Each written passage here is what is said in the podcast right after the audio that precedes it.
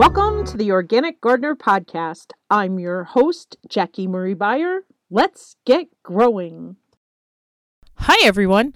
I'd like to invite you to check out our new updated website at organicgardenerpodcast.com, where you can see the show notes for each episode, get the links to all the information in the show, sign up for our newsletter, and download our ebook on organic gardening basics, and get started on building your very own organic oasis today.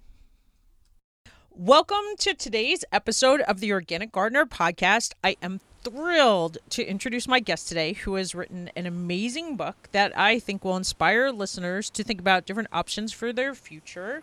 Um, his book starts out piquing your interest with a quote from a talk that a fellow farmer gave at a New England vegetable and fruit conference.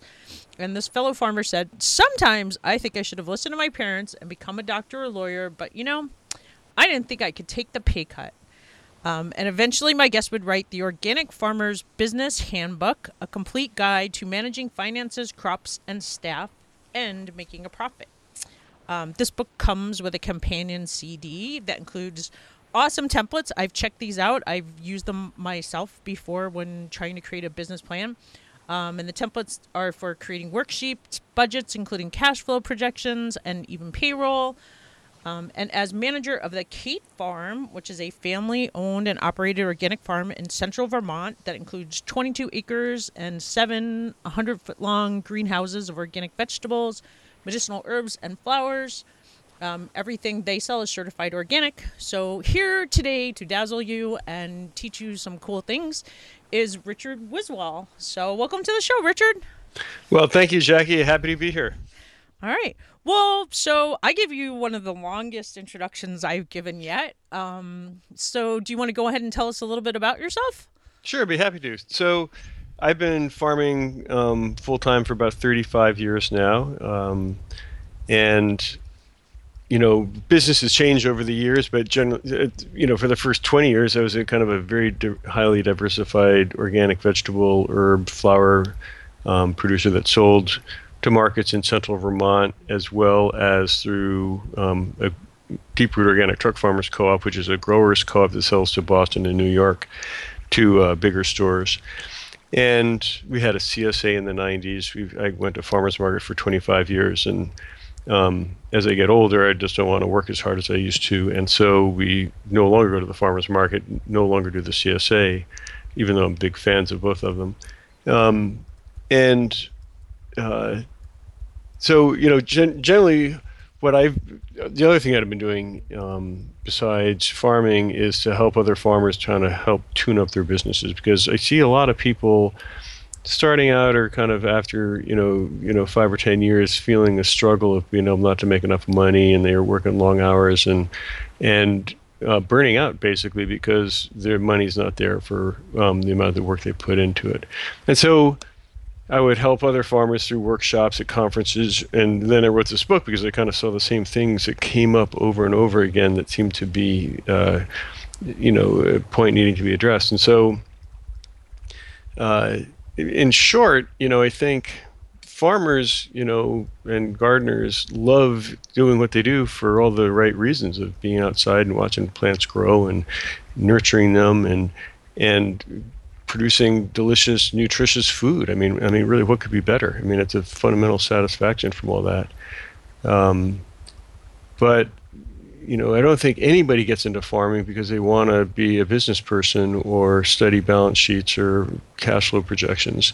But ultimately, we all have to do that just because we have to survive as a business. The, the reality is that farming and uh, market gardening are, if you want to make a living from it, a business um, and you have to know the business end of it or you're not going to succeed. And it's you know you can be as um, ecologically ecologically sustainable as um, possible but if you're not economically sustainable that goes out the window because you won't be in business anymore. So uh, I, I, I just try to get folks to spend a little time to work on their business, not just in their business, and you know, actually, you know, take some time out during the week, set aside three hours to do some long range thinking and planning and look at the business and, and also analyze where the money comes and goes. So then you can work fewer hours and make more money. I mean, ultimately that would be great. I think what a lot of people want, but I think farmers are tend to overwork themselves, and farmers can be very guilty of self exploitation because they believe so strongly in what they do, and for good reason, because it's a great way of life, that you can work longer and longer hours and sacrifice a lot of um, other parts of your life in order to make your farm succeed. But that self exploitation has a boundary at some point where you just can't do that as much anymore and you won't be able to um, keep going it or you burn out. So that's you know that's where I'm coming from and that's where you know I like to point people is just to say hey you know if you're going to try to make a living farming or market gardening pay attention to the business end. Was that a very long-winded answer to your question, Jackie? no, that okay. was perfect. Um, I think a lot of people are going to like to hear that that there are options. Because actually, I was in a Facebook group the other day, and this guy was saying, "Oh, you can't get into farming unless you, have you know huge amounts of acreage, and there's no money to be made, and it's really a struggle." And so I think people are going to be excited to hear that if you you know pay a little attention to business, and certainly all of my podcasting friends talk about this a lot. You know, they're always like, if your podcast isn't making money, then it's a hobby. It's not a a business, you know, you need to think about, you know, how no matter how much you want to follow your passions, um, you know, you have to be a realist. And as an artist, because my husband's really more the gardener and I'm more the artist in the family, you know, there are lessons I need to learn too. So I think people are going to be excited to hear a lot of what you have to say. And, um, you know, no matter how much we all like to do what we like to do, there's always that piece about how you're going to make money about it. It's interesting you bring up, you know, how people say, "Oh, it's hard to do." It's um, you know, there's a lot of barriers involved, and that's true. And I, I don't want to sugarcoat the fact that farming is a hard way to make a living, um, but you know that that kind of naysayer attitude is one that is self-fulfilling and i'm not sure if it's a genetic defect of farmers that tend to kind of moan more than look on the bright side but I think what you do you hear in the farming community is that a lot more people are maybe complaining about all the things that can go wrong, whether markets pest disease, you know, tractor breaks down, whatever it might be. And you hear very little from the people that are successful. And there's a reason for that too. I think the people that are successful don't like you know they're i think uh, they don't like to brag about their success. And so you don't hear from them. You all you hear are the voices of saying oh no it's an, you can't make a living farming. And you know that's an easy mm-hmm. course to teach. You know if you say I can't make a living farming. I said, okay, well, you just taught yourself, and you know, the more you think that, the more it's going to become true. And great, you've you've achieved your goal, which is you're not going to make a living farming. And as opposed to saying no, and I believe very strongly, I'm very bullish about farming that a good living can be made farming, and that you just have to think about it and you know treat it as it more as a business as opposed to just something that will fall into your lap. Mm-hmm. Exactly. Uh, one thing that has um, kind of been a theme on my show as people have talked about their um, you, you, know i kind of go through what grew well this year and then what are you going to do different you know what was challenging is that even if one thing fails the majority of what you do works. So that one little failure you're going to learn from and maybe things didn't go the way you want and every year you're going to have something but the majority of things work. So that's been kind of nice and so i think you're going to um, be really optimistic about the part about actually making a business out of your garden. But before we do go a little too much further, I do always like to start the show asking people about your very first gardening experience. You know, like how old were you? Were you a kid, an adult? What'd you grow? Who were you with? Like, can you remember like your very first gardening experience? Sure. I, my parents kept a garden all as a kid um, all through my um, childhood. And my first gardening experience was me and my uh, brother, who was two years older than me, going out there. And I don't think we were actually hired. I think we were just asked to do it. And we were to, asked to flip a new piece of ground. And so we both took some spades and we were just sitting there for an hour or so, turning over sod and, and then kind of hoeing it into shape. Um, that's a very fond memory of that, uh, kind of that.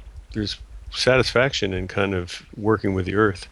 And after that, my parents would have a garden. We'd help tend the garden. But my actual first solo garden was probably when I was 19 and I was working at a summer camp and had the opportunity to have a garden plot in a kind of this community garden there. And actually, you know, that's, I think, the steep learning curve where you realize, oh, you have to, you know, try putting in some peppers. What kind of peppers you're going to grow? What's the spacing? You know, what kind of fertility?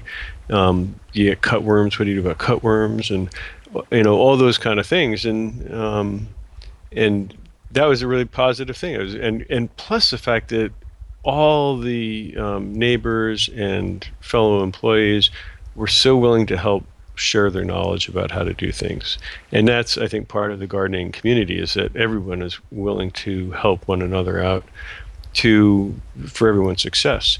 And um, that's a very positive thing. It wasn't until I actually came to Cate Farm and tilled up an acre. So I started out small. We had an acre, had someone custom till up an acre, and we planted a, a very highly diverse kind of a shotgun approach of, you know, what would do well and what would sell well. Planted an acre, and then after the next year we did two acres, four acres, six acres, eight acres, up to 16 acres. And so we quickly went up to scale um, and then actually back down to about 12 because I felt like um, 12 of row of highly diverse row crops is about all that I wanted to handle with the crew that we had.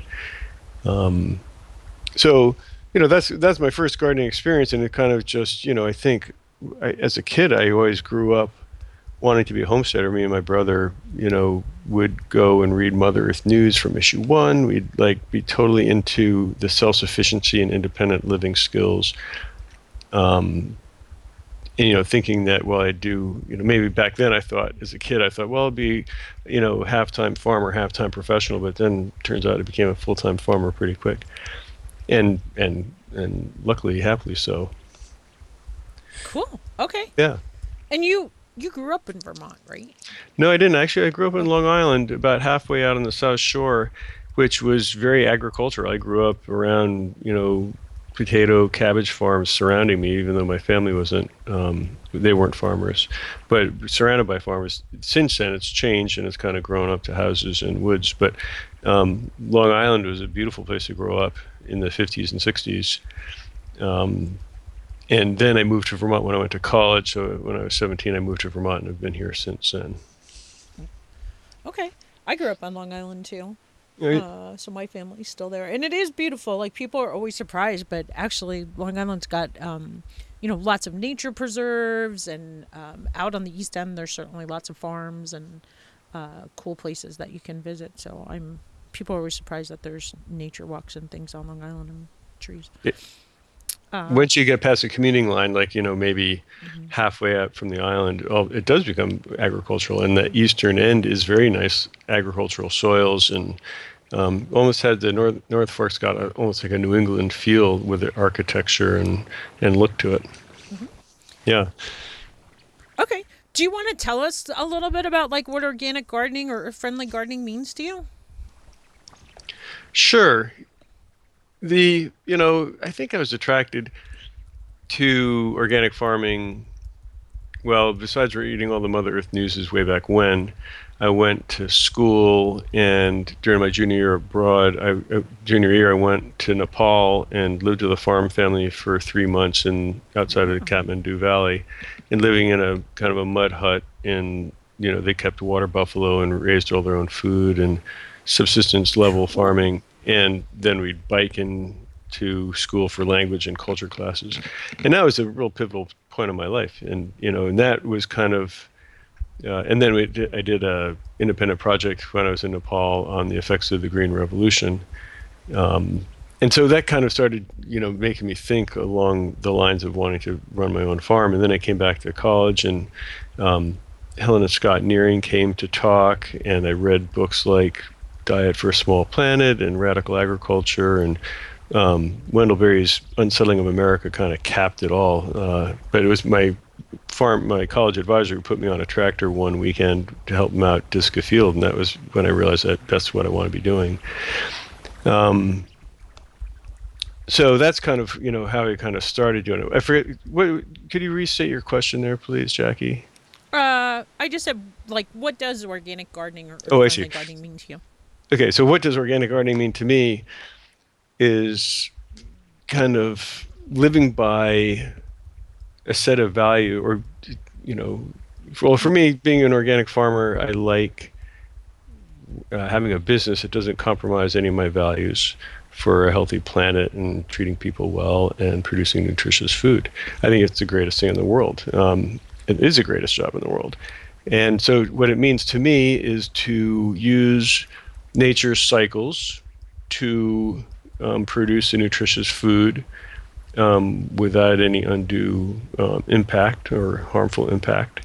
And so, for me, it's you know using as much that's given to us, whether it's sunlight, atmospheric nitrogen, carbon, um, a, a very well, incredibly diverse microbial uh, or um, complex soil uh, and interrelationships that we can use to grow good food for plants and animals, uh, plant, people, plants, and animals. And so, to me, you know, organic gardening is, I mean, on a very technical level, you know, we're certified organic, and so we have a now a federal law that says what's organic and what's not. But, you know, in a more general sense, it's more of using those natural cycles, nutrient cycling as much as possible, and treating and treating the soil with utmost respect. So you're encouraging it as opposed to,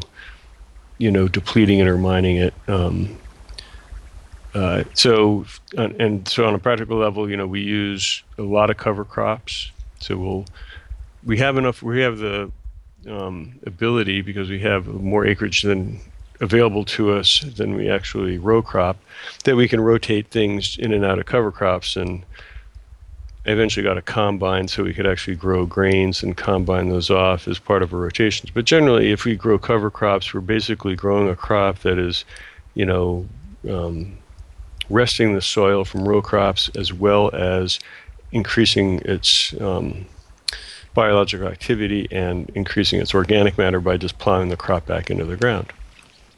Okay. So that's a that's a kind of a basis of fertility, but we also use a lot of composts and rock minerals depending on the soil test. And so we depend on soil tests quite a bit to see what rock minerals, whether it's you know rock phosphate or green sand or lime, that we can put on our soils to to achieve the balance that we're looking for. Okay. There's a lot there. Do you want to tell listeners like what a cover crop is in case they don't know? I know Oh, some sure. of my guests have talked about it, but maybe, you know, if they're new to the show or something, just really quickly. Sure. So a cover crop is any kind of crop that you put on the ground that might not be for consumption, meaning that, I mean, it could be, so if you have a bare ground that you're not going to use next year, say, um, you know, we, you know, you could seed a, a, a cover crop could be anything from oats to rye to a mix of grasses to peas to um, radishes to anything that basically helps contribute organic matter, shade out weeds, and um, then will get tilled back in to um, basically feed the microbes in the soil so that in the future you can then plant your garden with very little extra uh, inputs. And so, yeah, cover crops can come all different forms. And cover crops, some are nitrogen fixing, the legumes, you know, peas, beans, alfalfa, clovers, and then some and some are uh, used for kind of smothering out weeds that kind of grow close together and shade out all the other weeds, things like oats, um, rye, buckwheat, and so you know you can do mixes, and you know it's kind of fun to try different things. Some are cold hardy, some are not cold hardy, and you know as a gardener, you know in the fall once you get everything out of the ground, it's nice to sow just some oats. You can just get some you know oat feed from the feed store and sprinkle it on your ground, it'll pop right up, and then they'll grow a few inches, and then depending where you are in the United States, but they'll winter kill, you know, in the north, and then next year you can just quickly till that um, the dead oat straw into the into the soil and build your soil that way. So it protects your soil, it increases your soil biological activity, it adds carbon, all good things. Cool. Okay. That was a nice, long, detailed answer. I like that. Do you want to tell us about something that grew well this year?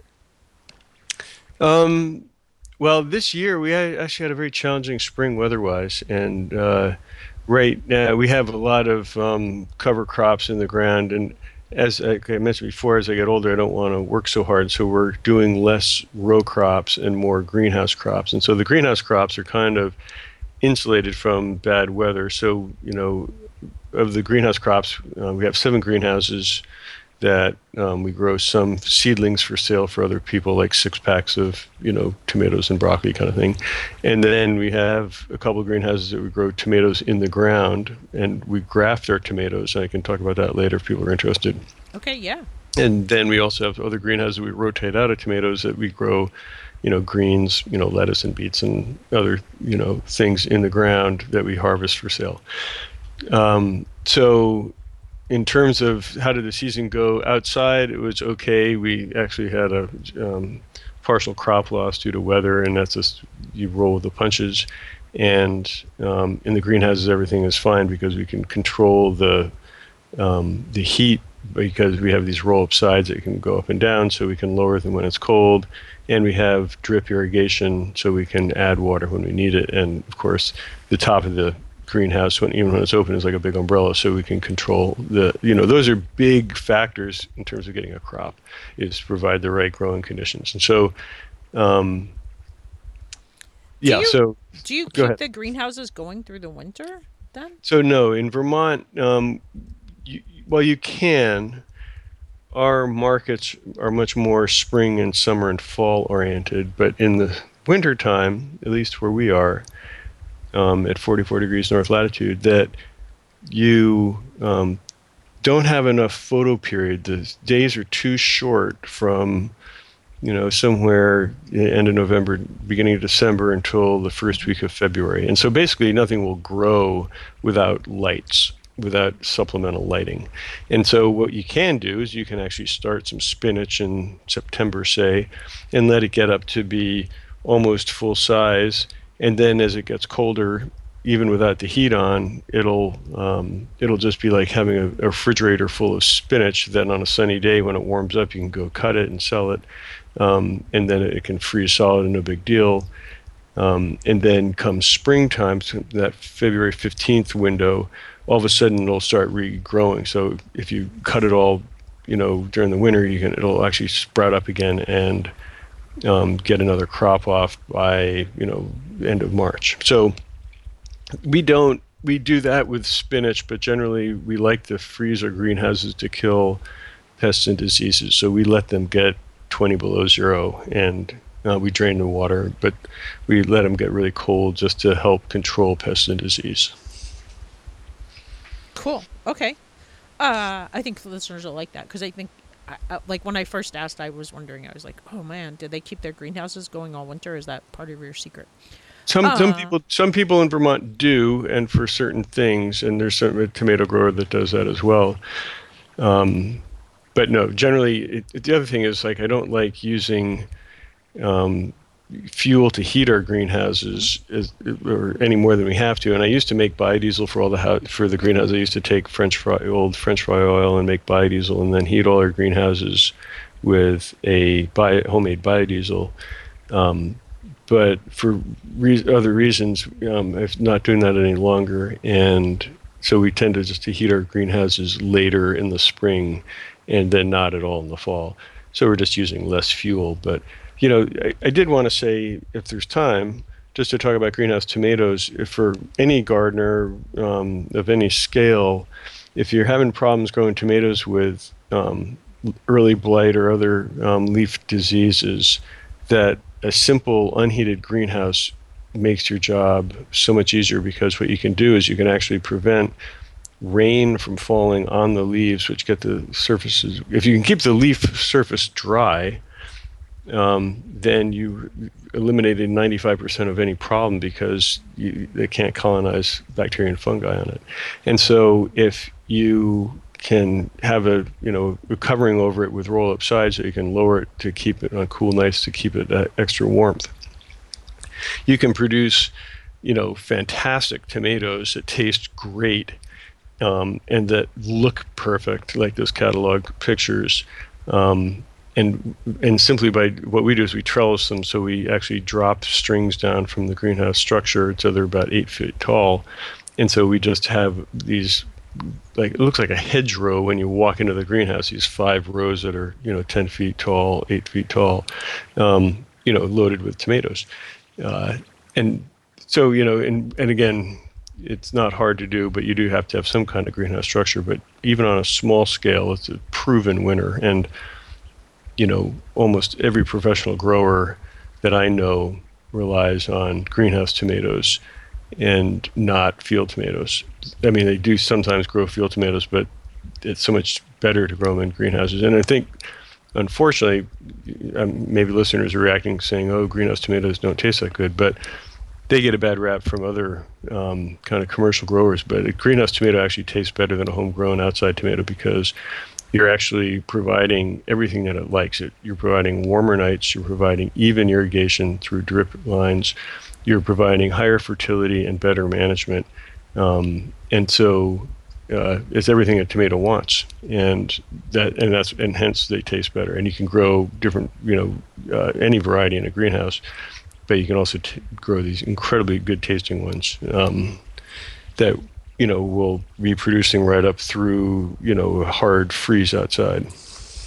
Nice. Uh, do you have raised beds in the greenhouse, or they're in the ground in the greenhouse, or what So are they're they in the growing gr- in?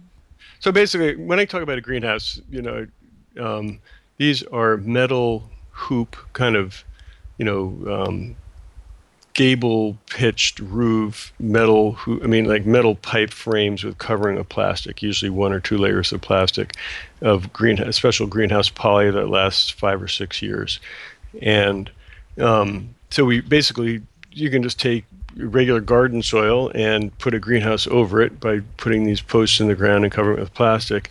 And so what we do is we'll do that. We'll have a greenhouse and we will add compost and rock powders and then till the beds up and then we make kind of small raised beds but not like dramatically um, and then lay drip lines and then put a mulch on top of the drip lines and then plant through the mulch t- tomatoes through the mulch and from there we drop strings from the ceiling and then they climb up like jack and the beanstalk Okay, so I have two questions.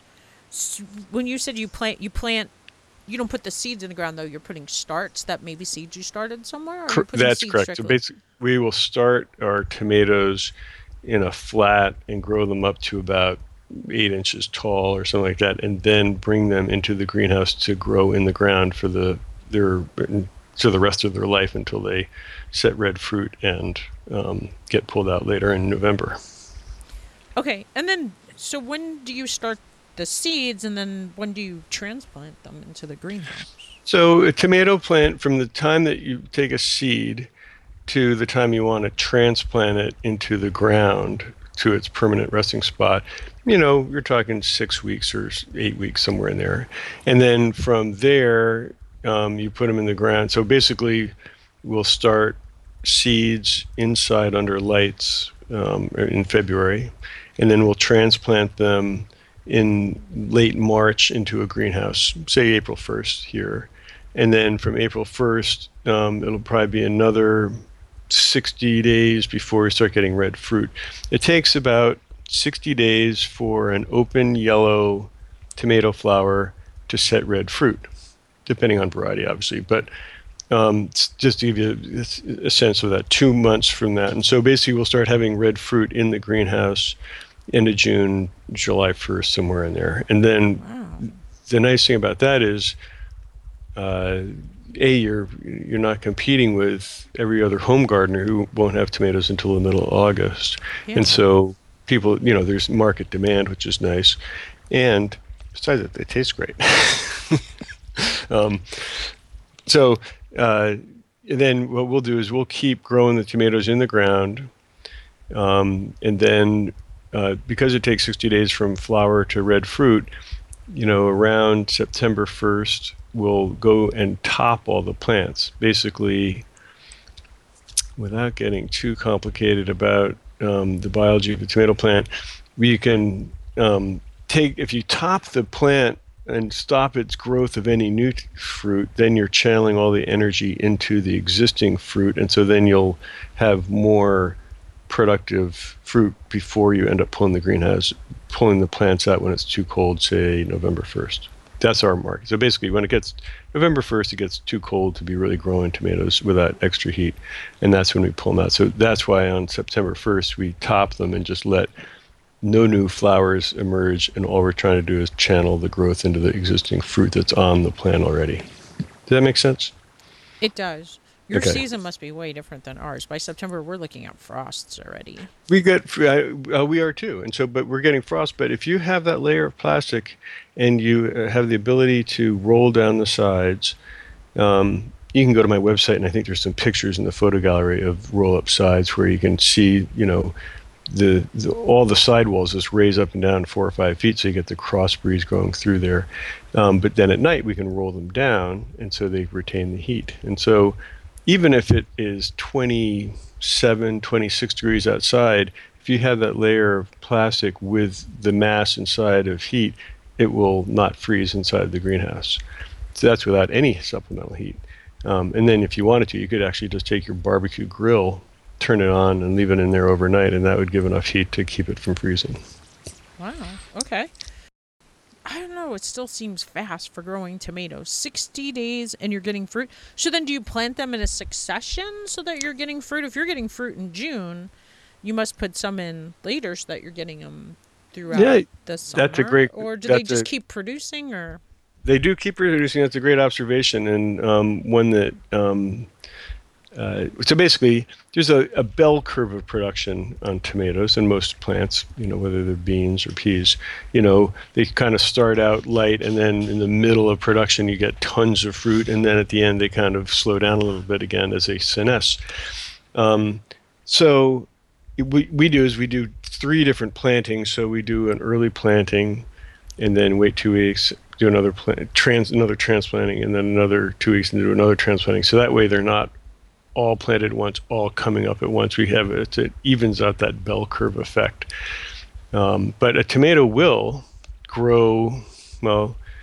If you were to heat it all winter and had supplemental lights, it'll grow year round, and you can grow one plant 100 feet long if you were to keep you know pruning off the leaves and just letting that growing tip have place to grow you could either grow it 100 feet straight up but most i don't know anybody does that you can also grow it sideways and so you can grow it sideways 90 feet and 10 feet up just at the growing tip and that's you know that's commonly done not commonly but it is done um, to maximize production for that Oh, okay. All right. uh, So I just got to clarify just a couple more things. So you're doing three plantings, weeding two weeks, but like, so let's say you're going to plant 10 varieties of tomatoes. Do you like, so you transplant the first 10 varieties, or do you plant like a certain variety and then two weeks later you plant a different variety? And then two weeks So- later, a different variety, or all 10 varieties go in the first day, and two weeks later, all 10 more, and then do you understand what I'm saying? Yeah, absolutely. So we call them waves. And so the first wave will be all 10 varieties of, you know, of, of Okay. one third of the total year's worth. And then the second wave will be the same mirror, mirror image of that. So you're always getting, Okay. you know, each variety um, spread out over the course of the, uh, uh, over the course of the season. Okay. Okay. Cool. Um, and the other thing I wanted to point out is we do graft our tomatoes, and I encourage people to play around with this because it's uh, um, it's pretty exciting. It sounds kind of crazy, but people have been grafting apple trees for a long time, and they've actually been grafting um, plants in Asia for since the early 1900s because they're have more pressures on space and um, producing food. So grafting tomatoes is pretty much just the way it sounds like. What we do is we'll grow a side by side. We put one seed or have one tray of a rootstock and one tray of the top good tasting tomato that we want. And we grow them side by side until they're maybe three or four inches tall. Maybe the stem is the diameter of a toothpick or a match, a thick matchstick kind of thing. and then um, you kind of make a bias cut in each of them and kind of fuse the stems together. And then once they fuse, you cut the top off the rootstock and keep the top of the good tasting tomato. And so we can do that because these rootstocks are such vigorous growers. I mean, it's just unbelievable how vigorous they are. You end up getting not only earlier fruit, but twice the production of the tomato that if you didn't graft it. And we've done this side by side a number of times where we put um, we we grow this one variety called Buffalo, which unfortunately you can't get anymore, but we bought five years worth of seed and put in our freezer. But so we grow Buffalo on a on the rootstock of Maxifort, and you know we do them side by side, and you know they start out about the same, but then all of a sudden it's like. Um, the horse race going crazy. So basically, you know, one plant will be eight feet tall and the other one will be about three or four feet tall.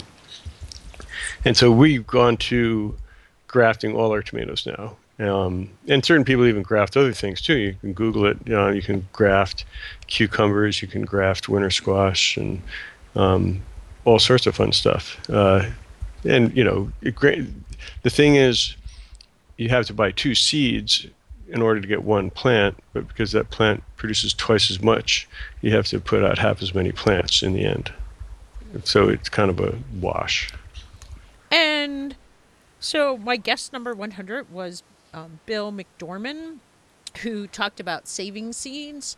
And he talks about how many seeds you get from a tomato. So it seems like if you're saving your seeds, it wouldn't you'd have two seeds. I mean, he said the big problem a lot of people are getting is what do I do with all these seeds anyway? So, if you start saving your own seeds, that that's be, true. Be a problem.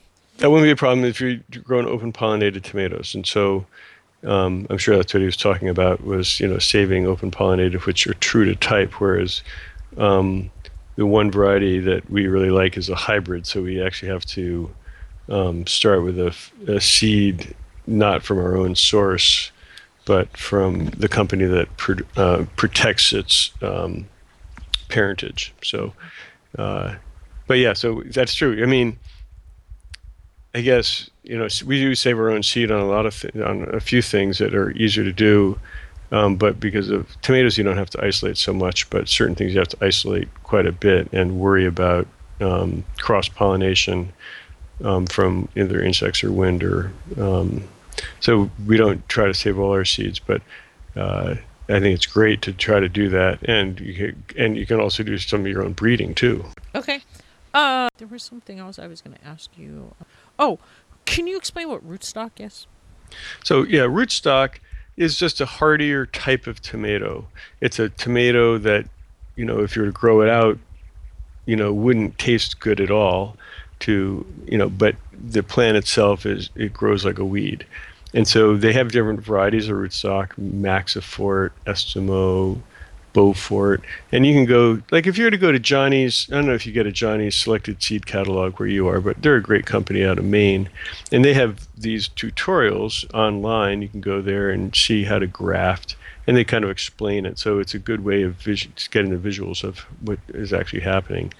Um, but you can use generally when you get a rootstock, it's just a type of tomato that is a very vigorous growing um, tomato, and then you graft onto the top of that the variety that you want to grow that might not be as vigorous a grower. Cool. Okay. Is there something you're going to do different next year that you're excited to try? I know you're kind of like on the other end of the spectrum, getting ready to retire, but. Well, we always my my wife actually is the one who um, does the seedling, you know, the um, seedlings that we sell to the general public, and she is always trying new things that um, I've never even heard of, and so it's always fun. so we'll, uh, you know, we'll ha- we'll be selling things that uh, I haven't ever grown, but are always kind of fun. Um, but that's her department, and uh, we're going to be pretty much right now. You know, partly because I've been doing it for 35 years. You know, we've kind of reached cruising altitude, and you know, we can you know, go along at cruising altitude without and tweaking things as we go, but not take huge monumental um, changes. And that's kind of what we'll keep doing. Um, and except for the you know the varieties that we're doing, and that Sally, my wife, is doing in the greenhouse, um, that are always new and different. Uh, we'll probably be keeping doing the same same basic farm plan that we've been doing for the last few years. And then, uh, do you want to tell us about, um, like, if you were starting out with a farmer's market, or like maybe some success tips for people, like for a farmer's market or for a CSA? Absolutely, it, there, there's a lot of um, lot of um, tips I would give, and um, I don't know if I could do it in less than five minutes. So, um, but you know, generally, you know, whenever you're starting out, especially if you're going to, you know, try to make your garden or farm be a business that's self-sustaining, you know, try to think it through from now until the end. So try to visualize you know where the money's going to come at the end of the year and to do that you know you want to first of all make sure that before if you can before you plant any seeds is to have an idea where that that product is you know whatever that seed is going to grow into is going to get sold to. And that means kind of researching some markets and you know with the CSA or farmers market you have a sense of it but you can go knock on the back of restaurant doors and and um, food stores and ask them what they might be looking for, how much they would take a week, how much they would pay, and start this kind of informal relationship of trying to get you know, a sense of what um, the market will bear, and you know, would they buy from you if you brought in you know a, a case of lettuce or a bag of carrots that you know was of good quality for the going rate, and so if they are, you know, and, and I also always say, you know, I always ask, you know, are you getting it from any other local grower? Because I don't want to compete with my other neighbors and local growers. I think, you know, we want to work together, not at odds to each other. So, but if they're getting it from um, someplace far away, that um, then I don't mind taking that, uh, taking a piece of the marketing pie from that. So if you can develop this kind of even just a handshake relationship with a buyer, whether it's a, rest, a chef or a, a produce manager, um, then you can you know just check in with them in the winter, check in with them again in the spring, and then check in two weeks before you have the product ready to sell, and then come in you know and you know just it's basically marketing as a relationship and if you can maintain a positive relationship with your um, customer or um, people that are buying your products, then it should be self-sustaining. And so once you make that first sale, you bring in that case of lettuce or the bag of carrots, and they look at it and they say it's good quality, price is agreeable. They make that sale. Then it's a pivotal pivotal point that you can then say, great, yeah, it's your first sale, and then hopefully, as long as you don't do anything wrong, that they sh- they'll buy from you week after week as long as you have that product and year after year um, with negotiation and review at the end of the year of what worked and what didn't. So marketing is a big part of making it all work, and the other big part of it is is to you know after you ask, assess what you have as available market to you and what you want to grow and if it will work or not. The other thing is just to make sure that if you're to take your top three or four sellers of your farm, make sure that they're paying for themselves, meaning that the amount of work you do and the amount of inputs that you're putting into that crop is less than the amount of sales that you're getting on the uh, on the when you sell it. And it can be on the back of an envelope. It can be you know something very simple, but just you know you know I do this in workshops. You know these quick budgets where I'll say, okay, I give parameters of saying two feeder pigs it costs $80 each and they raise for six months they eat so many pounds of feed at this price and this is how much time it takes you know we figure that out and say okay is that going to work or not and it just roughs out the the finances so people can say okay i need to really focus on maintaining my feed costs and i need to focus on you know being as efficient as possible in shores and um, and also getting this price per pound if i need to make it all pay so, and you know, and uh, it's not unfortunately, but you know, if you're a diversified farm, you're doing so many things that it's you know a lot of times you don't keep track of those things. But if you're just to target two or three or four things that you sell the most of, then you at least know where the the big money filling up your checking account is making sure it's not all leaking out at the same time. Okay. And then that's what a lot of the worksheets in your book are. Right. Right? So the Do you wanna worksheets talk in my about that at all? Sure, the worksheets in my book, unfortunately, are a little mind-numbingly complicated because I had to be completely transparent to the reader. My own worksheets are much simpler, but um, there's a lot of fine print, and only again so people could see where I got all those numbers from. Um, and they work great. You know, you just can download them, copy them, and then just you know enter your own prices and inputs. But you can also make them a lot simpler. But generally, what I try to do is just to stress to folks to just spend a little time again working on your business and analyzing you know maybe it takes sit, sit down for an hour and say okay am i making money on this or not and and include their time you know or put some value on your time because one thing i can guarantee you that we all have in common is that we only have 24 hours in a day and some of those hours are needed for sleep and some are eating and some are for family. The point is that our work hours are limited you know. You can work 16 hour days you can do that for a while but you can't do it for the rest of your life. Um, and so you know just make sure that you're treating your time wisely and you know put a value on it you know. I, and I, I also say folks when they're trying to figure that out it's like well what would you like to make an hour you know 15 20 dollars an hour you know something like that. And and so use that number. Say yeah if i wasn't farming and i could be a you know waiter at a restaurant or i could be a landscaper for 15 or 20 dollars an hour yeah that's kind of a substitute wage. And so you can kind of get a sense of what um, that might be And um, you know, I think that's important, and I think that people might be surprised if they looked at those numbers. Um, maybe something they didn't realize was making as much money might be something they want to focus on more, and that would help them bring in more money and give them more time with their family or doing the things that they really want to do, including just even having more time in your own garden to enjoy it. Uh, that's right yeah I know And- my podcasting friends talk about that a lot. They're always like, download this program that will record everywhere you've been for a week and it'll tell you how much time you spend on Facebook and how much time you spend here and how much time you spend there. And then you can analyze your production. And so it's kind of like the same thing. They're like, I know it takes a long time. And, you know, some people will be like, you know, write down everything you're going to do for an hour, you know, by the 15 minute blocks or an hour block, you know, what you do for a week or two weeks. And then really in I got to say, I haven't taken the time to do that, but I know people talk about that a lot to be efficient and find out where you can find some extra time.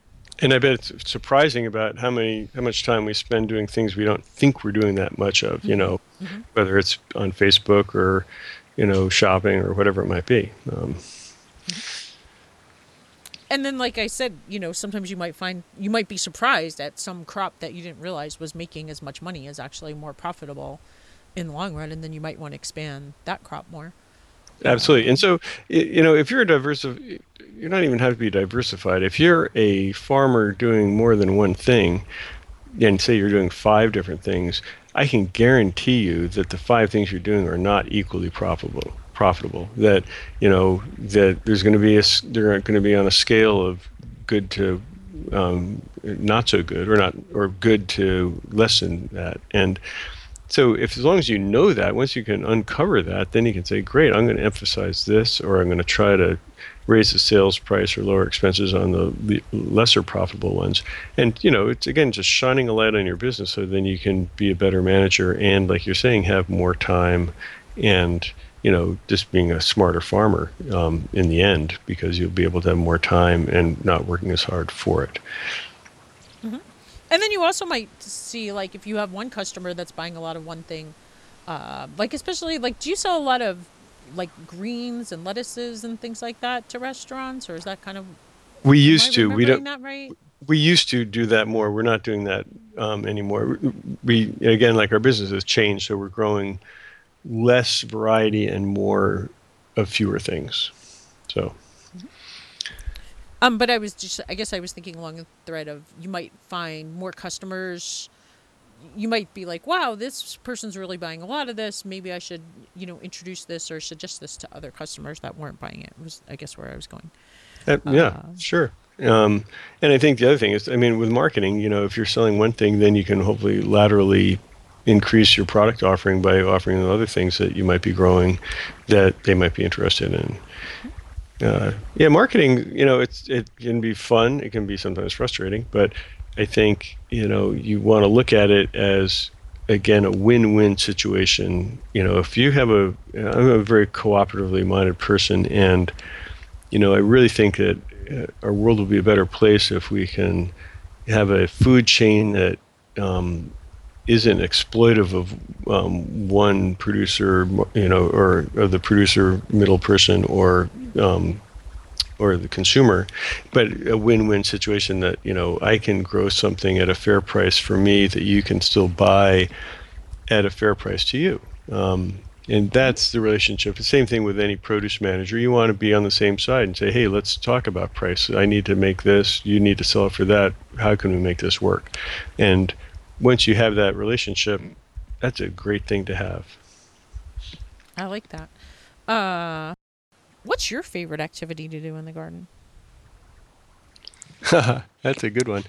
Um, I like it all. Um, you know, it, it, every, I guess what I really like about my job is that it's the seasonal aspect of it is that I don't do one thing 365 days a year.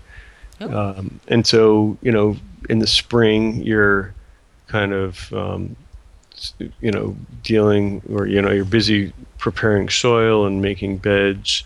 Um, uh, and you know getting seeds in the ground and then you know you're doing that kind of all year but the bulk of it's happening in the early spring and then you know then we have this kind of a wave of weeding in June and July and then we start and we're starting to harvest and then we have a big harvest you know, from August until we can't harvest any longer until, you know, November 1st or whenever it gets too cold. And so you're doing these things. And so by the time, you know, like sometimes, you know, after 10 weeks of doing seedlings, it's like, you know, it's okay to let seedlings go by. And then you're moving on to field crops. And then when field crops, you know, you're after a few months of that, you're harvesting them and then you're packing them out in the wintertime. It's a great kind of um, cycling of different tasks, and that's what I kind of I like them all. Um, I wouldn't want to do one every day for the rest of my life, mm-hmm. but uh, I enjoy them all when they are in you know in their appropriate season. How about on the flip side? Is there an activity that you don't like that you got to kind of force yourself to get out there and do?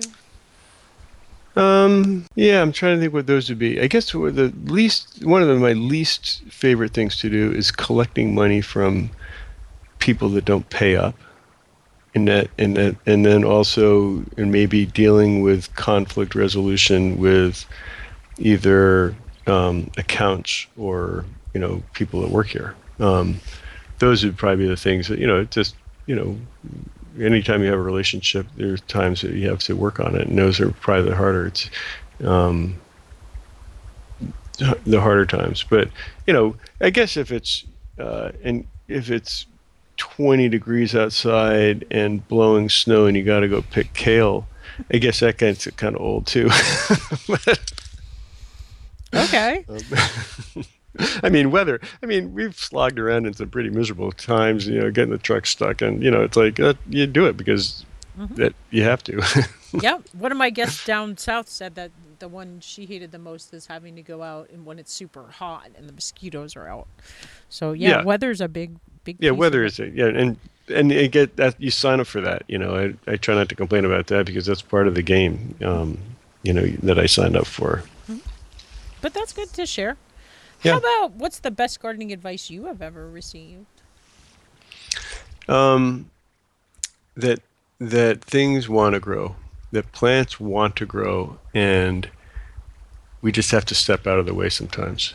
That you know it's a, it's a wonder that a seed contains all this genetic information for it to go from this minuscule um, seed into a fully developed plant that will then go through its life cycle and set another seed, but you know usually harvested before that, and that you know you have to not screw up because plants will grow and just you know and have that faith in that you know that um, that you know just plants are on your side i guess. Cool. I like that. What's your favorite tool? Like if you had to move and could only take one tool with you what could you not live without? Mm. Well, it'd probably be a shovel, but it's a tough one. Um, I, I, I, could have, if I thought about it, I could probably come up with more uh, in, uh, humorous answer to that. But um, something for me it would just be something very elemental for working with the soil. Mm-hmm. Uh, let's see. How about a favorite? Do you have a favorite recipe from the garden? If you don't, that's fine. I don't. Yeah, no, that's a, it's like it's kind of like saying, "What's mm-hmm. your favorite dessert?" Well, that's like there's too many of them. How about an internet resource? Is there anywhere you go on the internet to? Well, in Vermont, we're very lucky to have um, a guy named Gru- Vern Grubinger, who is the um, UVM University of Vermont Extension uh, specialist, and he does a list serve for all the professional growers in New England. And so basically, that resource you can ask any question, and any number of growers will answer it. You can advertise things. You can um, be kept aware of the news. And so for us, that's like a huge resource, and I encourage other states to do that as well. Um, and so then but you know that same group, the University of Vermont Extension, has a, a, group called the Vermont Veg and Berry Growers, and if they have a website with all of these fact sheets and information, that you know if you Google Vermont veg veg and berry growers or vegetable and berry growers, it'll come up to a website, and it's just got tons of information. So that's probably the first place I go to when I'm looking for something. Okay, and I'll put the link to that in the show notes. Yeah, that'd be great. How about a favorite book besides your amazing Organic Farmers Business Handbook? Boy, there's a lot of books. I'm gonna have to think about that one too. Sorry. That's all right. Uh, well, you kind of talked about business advice for listeners. Did you have anything else there? I mean, we've talked about that quite a bit, actually. Yeah, yeah. No, I guess I um, I'm, I, am you know, I, I'd love to see more people you know, farming, making a living farming that are, you know, happy in what they're doing and not overworking themselves and sacrificing uh, other parts of their life to do it. And so, you know, ultimately, I think we can all, you know, if we all could, you know, state what we want in life, and then once you do that, then it's a lot easier to achieve it. And so I think sometimes just sitting down and thinking about what is it you're really looking to do or wanting to do, and then once you articulate that and actually maybe writing it on paper to make it more real that you can say okay this is what i want and that's when you're going to be able to go get it. It's hard to to achieve a goal if you don't know what the goal is. And so and that's you know um, i think good advice for uh, you know anybody not just farmers. And i think the other thing i do with or have you know recommend for folks to do is to you know if you're farming or doing a market garden already is just to spend five minutes and write down your job likes and dislikes, just like you were asking me before. You know, what is it that you like about your farming or your your job, and what is it you don't like, and acknowledge it, but then also obviously try to do the things you like doing and maybe you know get someone else to do the things you don't like. If you don't like bookkeeping or if you don't like sales or if you don't like um, record keeping get someone else to do it. You know truth be told i don't like record keeping um, as much as anybody else. It's just that I realize that I have to do it in order to make my business as uh, well tuned as it can be, and you know it's a, it's a necessary part of being a business. But it's not like I love to record keep. I don't think anybody does. But um, it, it's more of the fact that yeah, this is part of the job description. Well, yeah. I mean, a lot of running a business and thinking about life is I'm a big goal setter, so I really like goals and having hard um, goals written down. And then I like that part about you know finding somebody else because you know my guests have answered that in assortment of ways. Tons of people have said I hate weeding, and tons of people have said weeding's my favorite thing. So you'd be surprised if you think you really don't like something that there is somebody out there that maybe wants to help you do that piece, and they're really good at it and like That's marketing like tons of people like are afraid of social media marketing and they really like their like twitter and instagram and facebook and they don't want to have any part of it. But then i think also sometimes when you start doing it you realize it's actually can be quite fun. And so maybe you just need to um, find an easier way. Oh i know what i was going to say. Tell people about coaching because i think coaching is essential and and people don't value a coach and you have coaching services. So I think you should tell people, tell us today about like what they could get, what it looks like, or just, I don't know. Sure. So basically, what I do is I work through a couple organizations here in Vermont where um, I will work with a farmer or a farm to kind of tune up their business or make a business plan or you know go over just basically go over with the farm you know what their goals are and how to achieve them and you know i go in there and even though i think because i'm a farmer people um, maybe are more willing to listen but i will give homework at the end of the two or three hour session. And you know it's not like they're going to fail or you know get, get, reprimanded if they don't do their homework but just that simple nudge of someone by someone like myself is all they need to to make them do it. And in fact I could use sometimes a nudge because there's times that I procrastinate things that you know I can put off because it's not super urgent. But you know, a lot of times the farmers that I work with have just been waiting for an excuse for someone to ask them to do it, and it's as simple as a request that all of a sudden they they spend the hour that it takes them to do it, and then I can review it. And this coaching business goes you know back and forth, and we become great friends usually.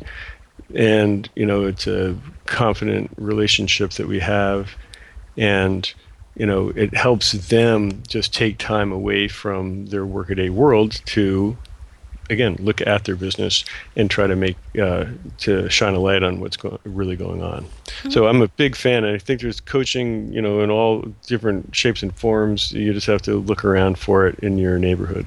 Mm-hmm. And like, um, so back to my pocket, like I finally got an accountability partner in September and it's just been huge. Both of us have seen just giant jumps in our podcast and um, things that we knew we needed to get done, but sometimes just talking it through with somebody really helps. Um, and sometimes, you know, finding that right partner. And then also, I'm taking this online class right now, and we're doing a lot of exactly the things you're doing. And it's really nice because it's not like an online class where you go at your own pace. We actually, like, there's a teach head teacher and there's a support group, and you have homework assignments each week. And one of our first assignments at the first week or I think it was last week. Uh, we're in week three, almost starting week four now.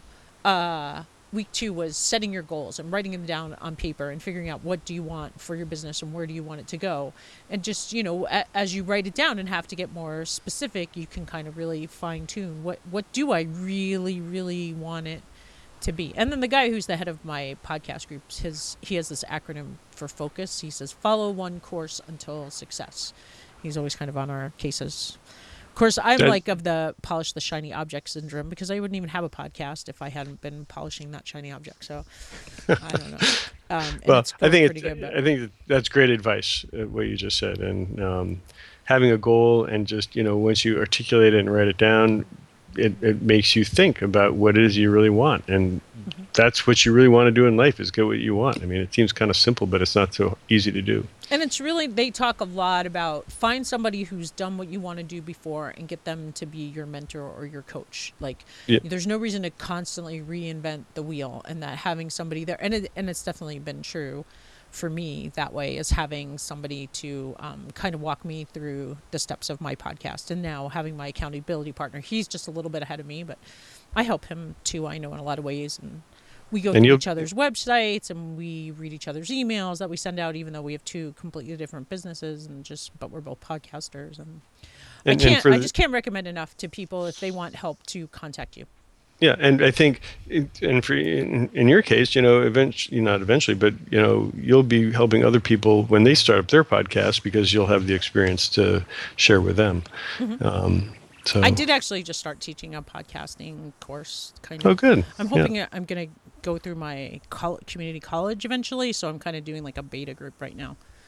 Uh, okay, here's my final question. Ready? Okay, I'm ready. I'll if brace myself. one change you would like to see to create a greener world, what would it be? For example, is there a charity or organization you're passionate about or a project you'd like to see put into action? Like, what do you feel is the most crucial issue facing our planet in regards to the environment, either locally, nationally, or on a global scale?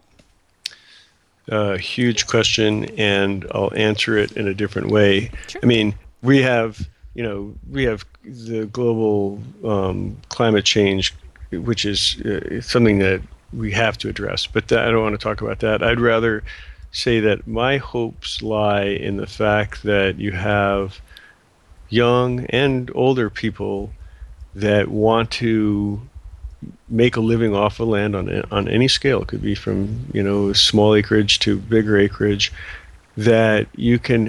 It's an incredibly strong economic engine if we can get a lot of people growing food on um, for themselves as a small family or you know single person unit and generating money. And I think you know it's an un uh, it's not that glamorous. It's not like IBM with you know 10,000 employees, but you know if you have 10,000 farmers all working towards you know producing food, it has the same effect, and uh, it's a backbone of most local communities of having you know a strong agricultural um, and prosperous agricultural community. And so that's where I really feel like you know, and that'll solve a lot of the other problems um, in our world that we face today. But so I guess that's where I, you know, I'm hoping that happens more, and I see a lot of interest with young people, and I think it's great. And I just hope that they um, can. I just wish them success. You know.